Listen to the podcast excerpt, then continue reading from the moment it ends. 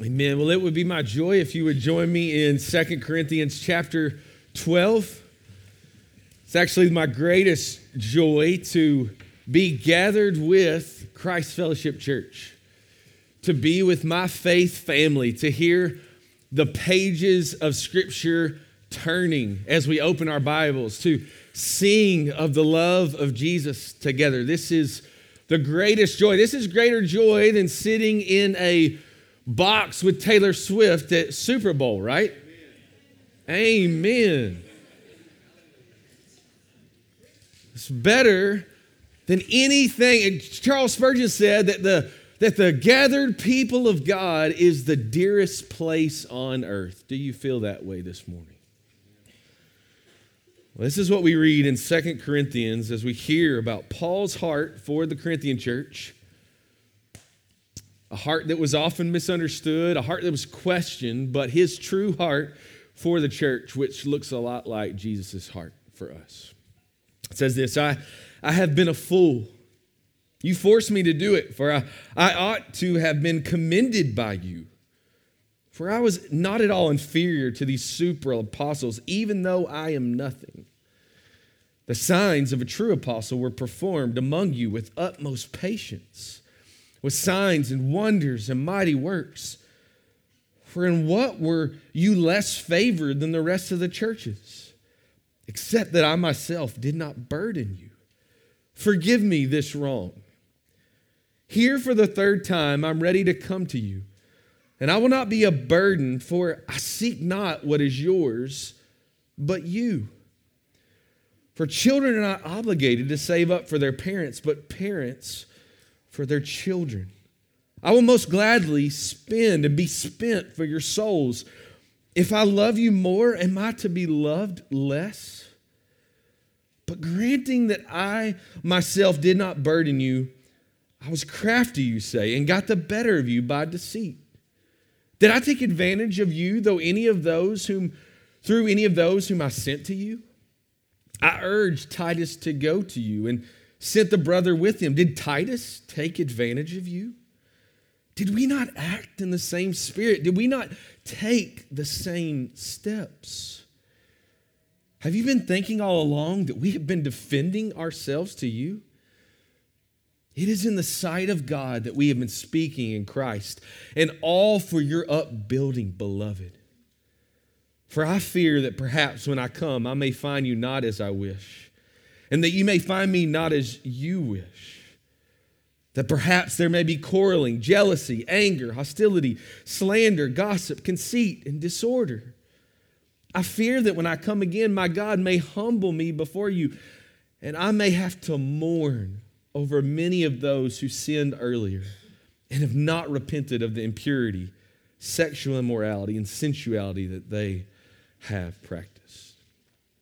Let's pray together. Lord, we we open up this word this morning, Lord, and we ask that we would understand the heart of Paul as the shepherd of the sheep, as the one who cared deeply and loved deeply the Corinthian church. But Lord, I pray that through the heart of Paul, through the words of Paul, that Lord, we would know our good shepherd that we would know the heart of the good shepherd, Jesus Christ, who loves us and who cares for us and who pursues us and who holds us fast even in this very moment. Lord, we don't just want to know about Jesus. Jesus, we want to know your heart. We don't just want to hear about you this morning, Lord. We want to be drawn into your presence, into your heart, this very moment that we might be able to say together, The Lord is our shepherd. We shall not want. Lord, would you help us? We pray in Jesus' name. Amen. You know, one of the hardest things is when someone questions your heart, when someone doubts your love. Like people could doubt a lot of things about me, and they have a lot to doubt about me and question about me, but like, like someone could question my wisdom. And I make a lot of silly and foolish decisions at times. Rebecca, don't say amen. We don't need any of that from her. So someone can question my ability or my power to do something, and I'm I'm weak. I come up short often. And you know, someone can can question my memory sometimes. I can forget things. I can let things slip my mind. However, it just cuts deeper when someone questions your heart. When someone questions your love for them. Like when one of your kids, out of frustration, yells, Well, then you don't care about me at all. That cuts. When a friend thinks you don't care because you didn't call them or you didn't show up to something, it cuts you to the heart. When a church member leaves the church saying, We didn't feel like we were cared for, it cuts to the heart. This is exactly how Paul felt with the Corinthians. When they're questioning his heart throughout this letter, it cuts him. It hurts the Apostle Paul, especially when he knows his heart, especially when he loves so much and yet it's questioned. It goes unrecognized, it's not received from those he loves. And especially when there's others that are not questioned. When there's others who are not questioned at all and they're received with open arms, even when they're in it for themselves. See, we've seen throughout this letter that, that the Corinthian church has open arms open arms to the super apostles while they're rejecting Paul and keeping him at arm's length. These false teachers, they think that they're somehow sincere in their ministry, but there's something insincere about Paul.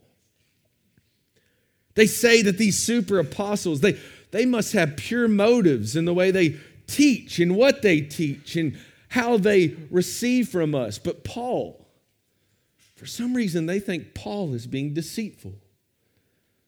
Paul is having ulterior motives. It's unbelievable because nothing could be further from the truth. Nobody loves the Corinthian church more than Paul does, except for Jesus. And we also know Jesus also knows what it's like for his heart to be questioned, for his love to go unrecognized. Jesus knows what it's like for someone who he loves to walk away from his love, the rich young ruler, to have unrequited love. Je- Jesus knows what it's like to, to weep over the city of Jerusalem as someone who longs to gather them to himself, and yet they are unwilling to receive his love. So, this morning, like Paul, I want you to know your shepherd's heart. I want you to know that your pastors, just like Paul loved the Corinthians, your pastors here at Christ Fellowship, love you more than you even know. But even more than this, I want you to know that you are fully loved by Jesus. That you are fully loved by the Good Shepherd, Jesus Christ. I want you to hear his heart for you today. I want you to be drawn into his love in such a way that you could say, The Lord Jesus is my shepherd right now. He is my shepherd, and I shall not want. The Lord is my shepherd, and I don't need anything because Jesus is enough for me. The first thing we see in our passage is that the shepherd's heart is motivated by selfless love. It's motivated by selfless, selfless love. Paul was being questioned by the Corinthian church because he wouldn't take money from them.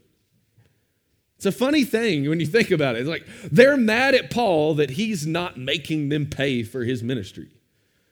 That they're not willing, he's not willing to be a, to have be a burden on them. It's like they were saying, Paul, if you really loved us, you would charge us. These other apostles charge us. If you loved us, you would charge us. And that's why Paul sarcastically in verse 13 says, Forgive me of this wrong. It's like you can hear Paul saying, I'm so sorry that I was so selfless. That's what he's saying. I'm so sorry that I didn't heap burdens upon you. See, the super apostles, they were opposite of the apostle Paul. Their heart was full of self. We've seen this throughout the whole letter. They were about self absorption, they were about self exaltation.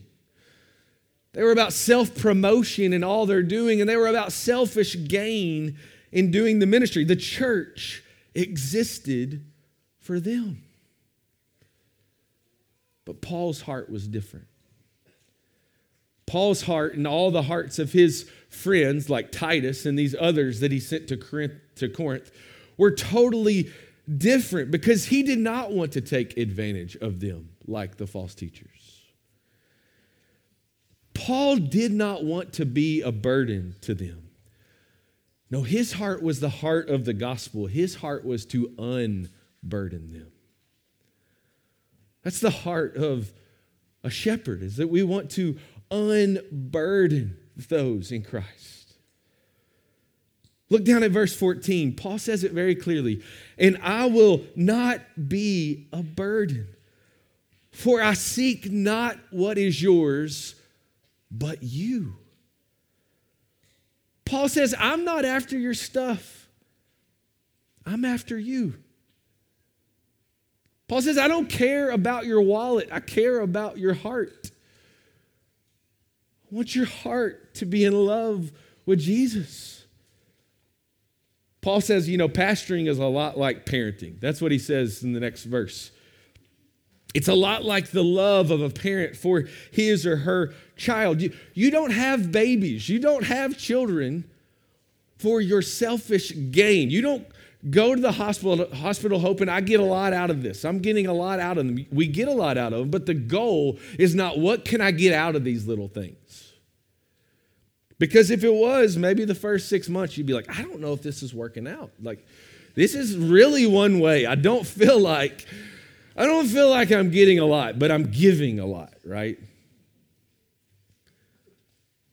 No, we we have children so we can give. So we can share the joy and the love that we've received out of the overflow of our hearts. Just like our God who created not for what he could receive, but out of the overflow of his eternal joy, his eternal love he created, He gave. That's why Paul says in verse 15, I will most gladly spend and be spent for your souls. I will gladly be spent, spend and be spent for your souls.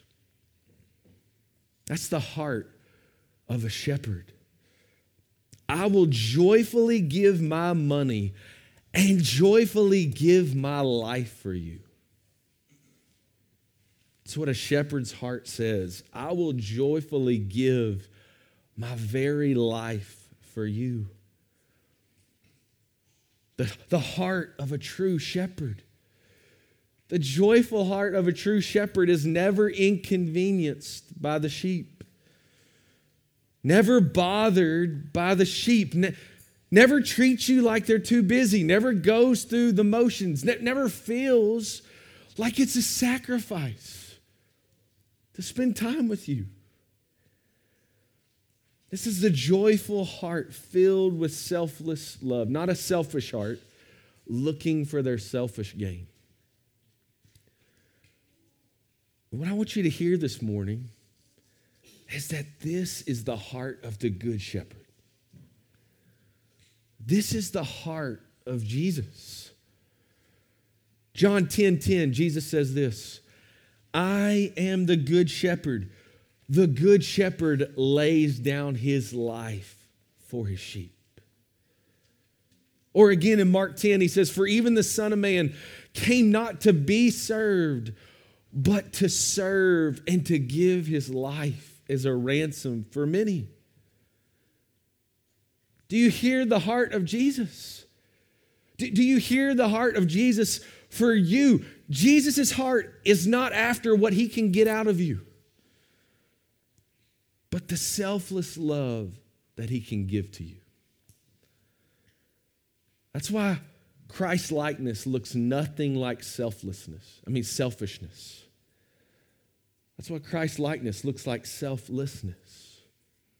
Less of self, more love, more selfless love for others. But that's not any of our natures, right? Like none of our natures by nature is to be selfless. We come out of the womb selfish. We, we come out of the womb selfish and about ourselves. Sin by nature turns you in on yourself.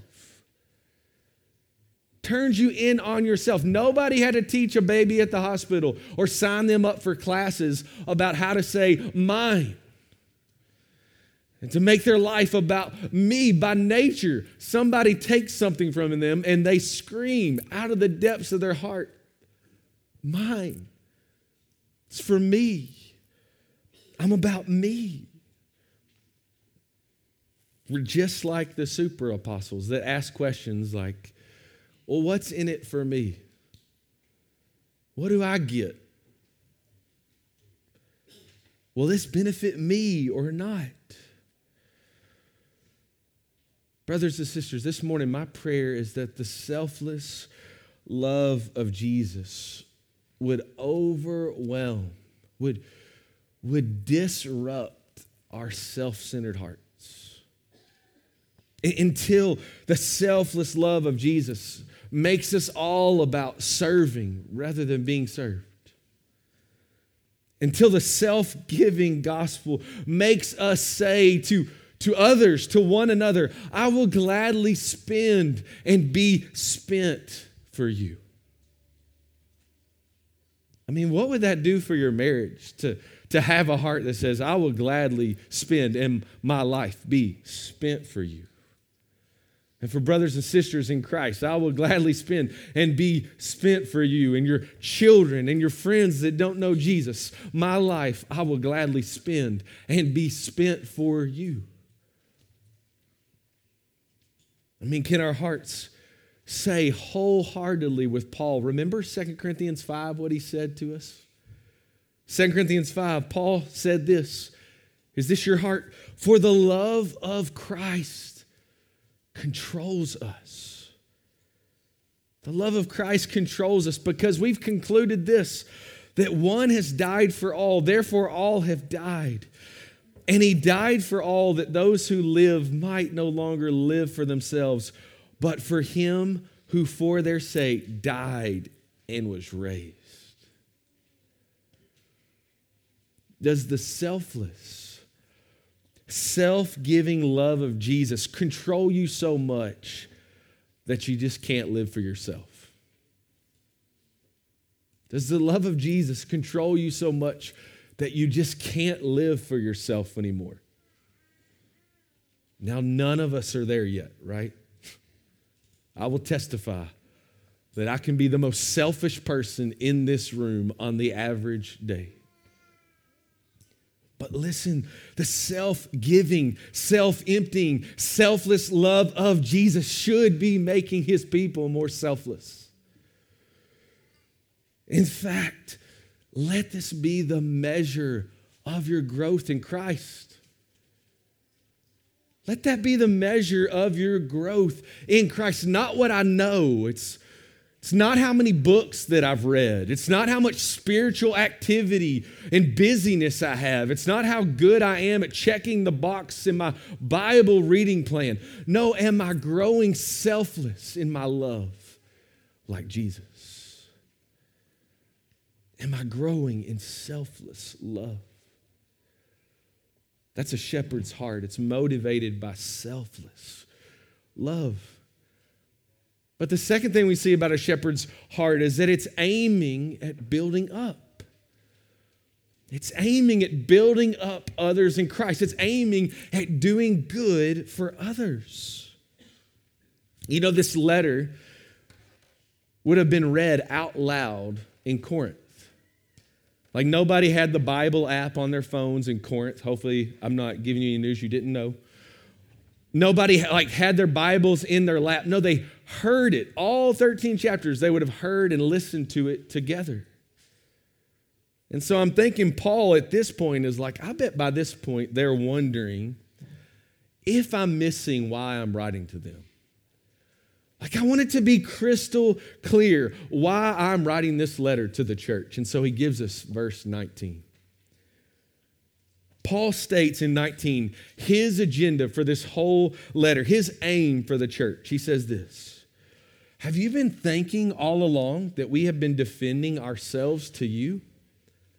He's like, I hope not. I hope that's not what you think this is about. No, he says, It is in the sight of God that we've been speaking in Christ and all for your upbuilding, beloved.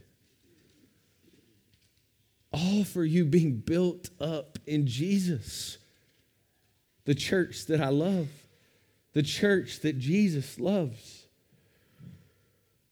Beloved, Paul says, my agenda is not about building up my ministry, it's about building you up in Christ. That's the whole goal. That's my whole agenda. That's my whole aim. That's Paul's heart for all the churches. We hear it in all his letters. I mean, listen to a couple of the examples in other letters. Paul's heart for the church. Paul tells the church in Colossae, he says, Him we proclaim, warning everyone and teaching everyone with all wisdom, that we may present everyone mature in Christ. He says, We preach Jesus, that you might be mature in Jesus.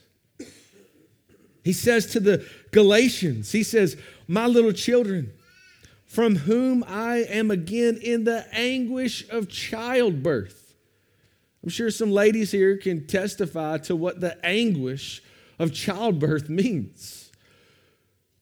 But he says, with everything in me, I'm in anguish until Christ is formed in you.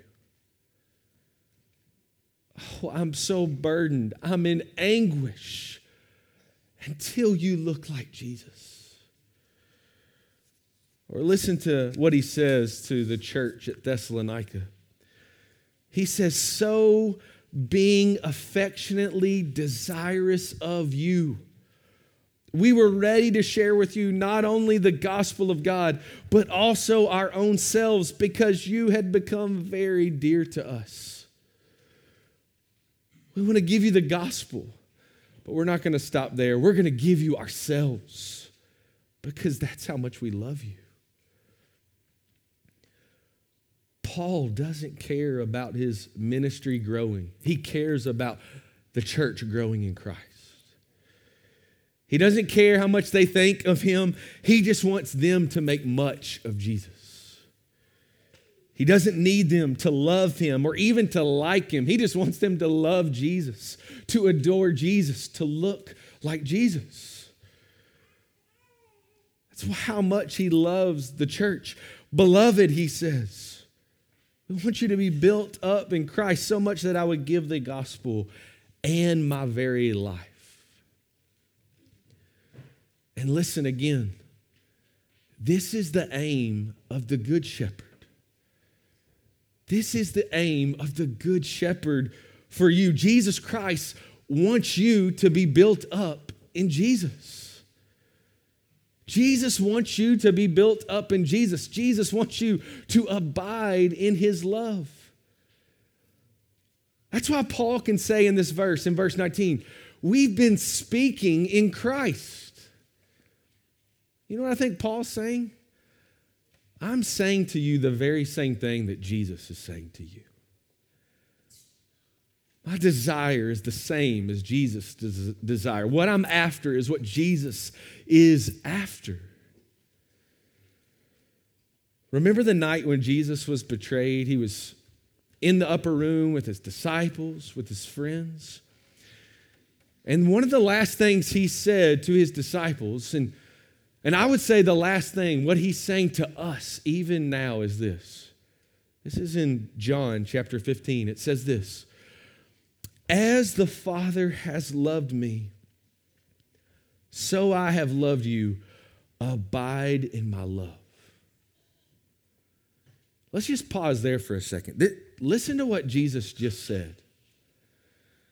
Jesus just said, the same way that the Father has loved him, the perfect Son of God, the same affection, the same joy in Jesus that the Father has, that same exact, exact love is the love that he has for you. Just let that sink in for a second. The same love that the Father and the Son shared for all eternity before the foundation of the world, the same joy that they experienced in one another, Jesus says, That's the same way that I feel about you. And I want you to abide in, to live in, to find your rest in that love. And then he goes on to say, If you could keep my commandments, you will abide in my love, just as I've kept my Father's commandments and abide in his love. These things I've spoken to you, that my joy may be in you, and that your joy may be full. That's what Jesus is after for you. That's what his heart is for you. The good shepherd's heart for his sheep is that you would abide in his love and overflow in joy. Listen, Jesus is relentlessly pursuing your good. And your ultimate good is for you to abide in his love. The same love, same exact love that he received from the Father, he wants you to live in it and rest in it all the days of your lives. He wants you to rest in that love so that it overflows in the fruit of obedience and overflows in joy, true joy in Him. That's the Good Shepherd's desire for you.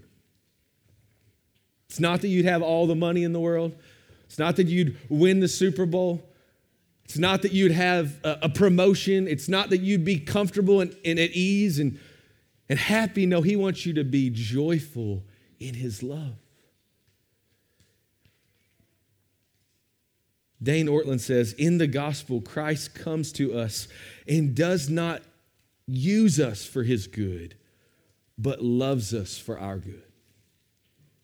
In the gospel, Jesus does not use you for his good, he loves you for your good. Let me ask us this morning do, first of all, are we resting in that love? Are we resting and living in that eternal love that Jesus has for us? That eternal joy that He wants for us in Himself? But secondly, do we love people like Jesus? Do we want good for people like Jesus? Like, do we really love people or do we want people to love us? Do, we love to do good for people and build people up in Christ? Or do we love more them doing good for us? Do we love people for, for who they are becoming in Christ? Or are we just frustrated and inconvenienced by who they are right now? Let me ask that question again because I think it hits every one of us every week. Do we love people for who they are becoming in Christ? Or are we frustrated by who they are right now? I love what Tim Keller says about marriage. He says, marriage is for helping one another become our future glory selves. Marriage is helping one another become who we are going to be one day before the throne. When we stand whole and complete and forever satisfied in Jesus. You know what? We, that shouldn't just be for marriage. We should be like that in the church. Let's see one another's future glory selves all the time. Because every one of us is losing sight of who we are becoming in Christ, and we need one another to see it. I need you to help me see who I'm becoming in Christ. I need you to help me remember who I'm becoming in Christ because I'm going to forget it all the time. So let's love one another for who we are becoming in Christ. And then let's uh, be instrumental in building up one another in Christ. That our words would build one another up in Christ. That our serving one another would build up one another in Christ. That our taking meals to one another would build one another up in Christ. That being present together would build one another up in Christ. Is that our aim today? Are we aiming to build one another up in Christ, like Paul, like Jesus? Finally, the, the shepherd's heart is broken by what's broken. The shepherd's heart is broken by what's broken. You know, Paul mentions a lot of times in these last two chapters, we'll hear it next week that, hey, I'm about to pay you another visit.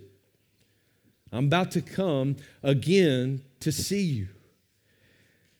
And he fears, he says, I fear what I'm going to find when I get there. What's going to be going on when I return? It's like leaving your son and five Tasmanian devils, I mean, five friends, in the playroom during community group, right? It's like you don't know what you're going to find when you get back to the playroom, but you know it's probably not going to be pretty. You know it's going to be a mess. Well, why does Paul feel this way about the church in Corinth? Why, why does he fear what he's going to find when he gets there? Well, it's because churches always reflect in their relationships what they believe in their hearts. I'll say it another way gospel churches, gospel centered churches will live in gospel centered relationships if they treasure Jesus above everything. That's how it works. Gospel centered churches will live in gospel centered relationships if we truly treasure Jesus above everything. But Paul knows when a church has been listening to false teachers, teaching a false gospel, he's not going to be surprised what he finds when he gets there. He's not going to be surprised when the church starts reflecting the false teaching that he's been listening to, they've been listening to. Paul says, Don't be surprised when you find the church filled with, verse 20, quarreling, jealousy, anger, hostility, slander, gossip, conceit, and disorder, or even in verse 21, sexual immorality instead of holiness. Gospel doctrine that treasures Jesus always leads to a gospel community that looks like Jesus. So listen, Christ Fellowship, brothers and sisters, when our relationships don't look like Jesus, they don't feel like Jesus, what is the gospel we're believing? We are functioning out of gospel deficit whenever our hearts feel, are filled with quarreling. We are not resting in the gospel when our hearts are filled with jealousy and, and anger or hostility. when you're speaking slander or gossip against one another, it's not the gospel we're clinging to. It's not Jesus we're treasuring. We are treasuring something other than Jesus.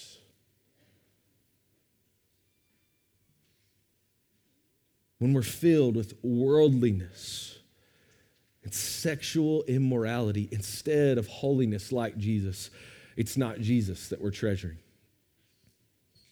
Our hearts are treasuring something else. This breaks Paul's heart.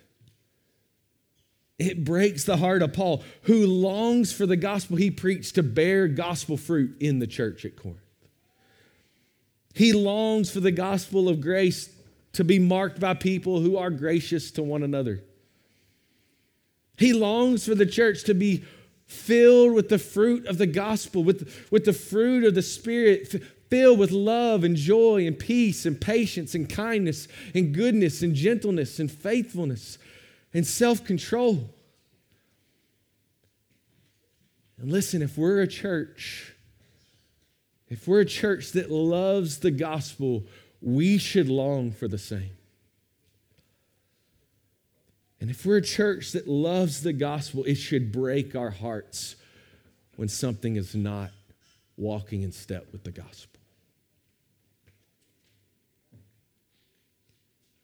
I'll go even further to say it should break your heart when your words or your motives, your thoughts are not in step with the Jesus that you follow.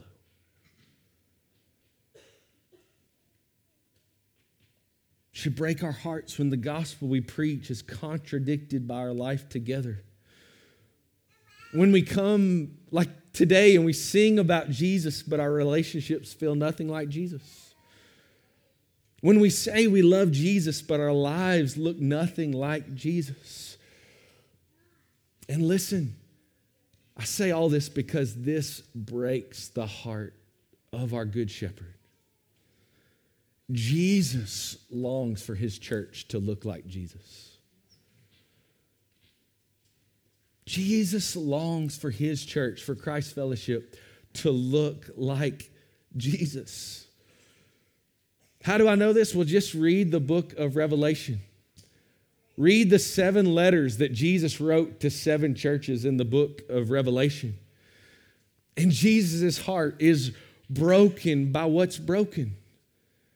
Jesus' heart is broken by churches who've lost their first love and whose hearts have grown cold and who have grown lukewarm, who, who appear to be alive but are really dead. Churches who wink at worldliness and excuse sexual sin. Jesus' heart is broken by what's broken. I mean, go to the book of Revelation today, read those letters today. Jesus does rejoice at what is good, but he is broken by what's broken. And I was thinking about that this week. And I thought to myself, what would Jesus say in a letter to the Corinthians? The, the book of Revelation is written to the modern day Turkey, a circular letter going to all the churches in that area. Didn't make, it wasn't written to Greece. And so, what would he say to the church at Corinth, knowing their hearts. Would he say this? You, you were quick to receive the gospel when Paul came preaching to you. You had such a good start. You are extremely gifted and you've been blessed in so many ways. But I have this against you. I'm broken that you've grown cold. Your hearts have grown cold towards Paul. They've grown cold towards the gospel. And that means the saddest thing of all is that your hearts have grown cold towards me, towards my love. And that's why you're so loveless. And I could hear Jesus return to my love, return to the cross, return to me again. What would Jesus' letter say to Christ Fellowship? Jesus, who searches the hearts and minds, it says in Revelation, what would he say to us? Knowing what's in our heart, knowing our thoughts, knowing our motives, knowing our intentions, knowing our frustrations. What would he say to what's broken in us? How our hearts have maybe grown cold or apathetic. You know, for most of us, we don't struggle seeing our sin today. We don't struggle seeing what's broken in us. We don't, we don't struggle feeling shame even right now. We, we might even feel exposed like a, by a sermon like this. Exposed when we know that Jesus, who searches heart and mind, he knows what is broken. But maybe the greater struggle this morning is are you questioning the heart of Jesus? Are you questioning the heart of Christ this morning? Like, does your heart this morning say, Does Jesus care at all? Does he really love me? Will he really receive me if I come back to him? Will, will he really receive me if I bring out what's broken, if I bring out what I'm hiding? Will he really receive me? Well, the first thing I would say is look to the cross. Look to the cross. There is nothing louder that Jesus can say. There's nothing greater that Jesus can do than dying on a cross for your sins, for your brokenness, to make you new in Him. J.C. Ryle says, in light of the cross, the greatest insult you could give Jesus is to doubt His love for you in light of the cross, when we look back at what Jesus did from the cross, the greatest insult is to not believe that he loves you. But second of all, I would say listen. Don't just look back at the cross. Listen to Jesus right now. Like, listen to what Jesus is saying to you right now in your brokenness. Listen to what Jesus is saying to you right now in this moment in your hiding. Listen to what Jesus is saying to you right now if you've been running from Jesus. Because this is what Jesus said to a cold church in Revelation 3:20. And this is what Jesus is saying to you right now. Not to this is what he's saying to the church, to the people of God. He says, Behold, I stand at the door and knock. If anyone hears my voice and opens the door, I will come in to him and eat with him and he with me. That's incredible. The, the Jesus who came that you might abide in his eternal love, the love that he experienced from the Father, even in your brokenness, even in your feelings of being cold, even when you've been hiding, Jesus says to you, if anyone, if anyone in this room this morning hears my voice and opens the door, I will joyfully come into him. I will joyfully eat with him and he with me. So I'm I'm saying on the authority of God's word and on the authority of Christ this morning. Are you hiding today? Let Jesus in. Are you broken right now? Let Jesus in. Have you been running lately? Let Jesus in. Are you sinning and need a gentle Savior. Let Jesus in. Jesus is not scared of what's broken in you. Jesus is not bothered by what's broken in you. Jesus sees the beauty in what's broken. Jesus wants to come in.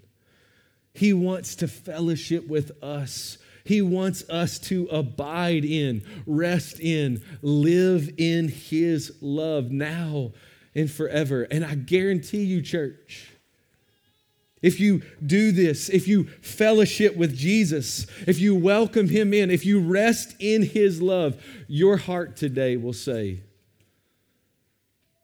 The Lord Jesus is my shepherd. I shall not want. The Lord Jesus is my shepherd, and if I have Jesus, there is nothing else that I need. Let's pray together. Lord, we, we ask that you would draw us to yourself even in this moment. That, Lord, so many of us might be hiding in our sin. So many of us might be broken and we don't know where to turn. We might be running from you. But Lord Jesus, you invite us to yourself.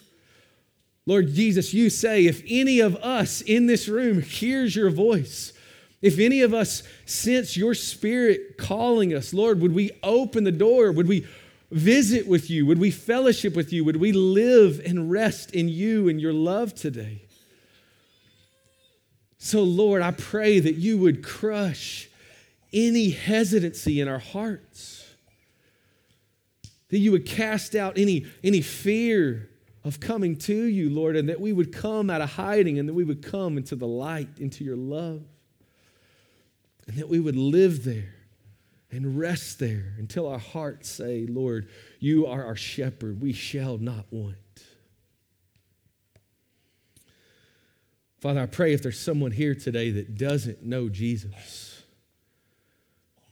that doesn't know how much you love them, that you gave your one and only Son, that he would live, die, and rise again for them.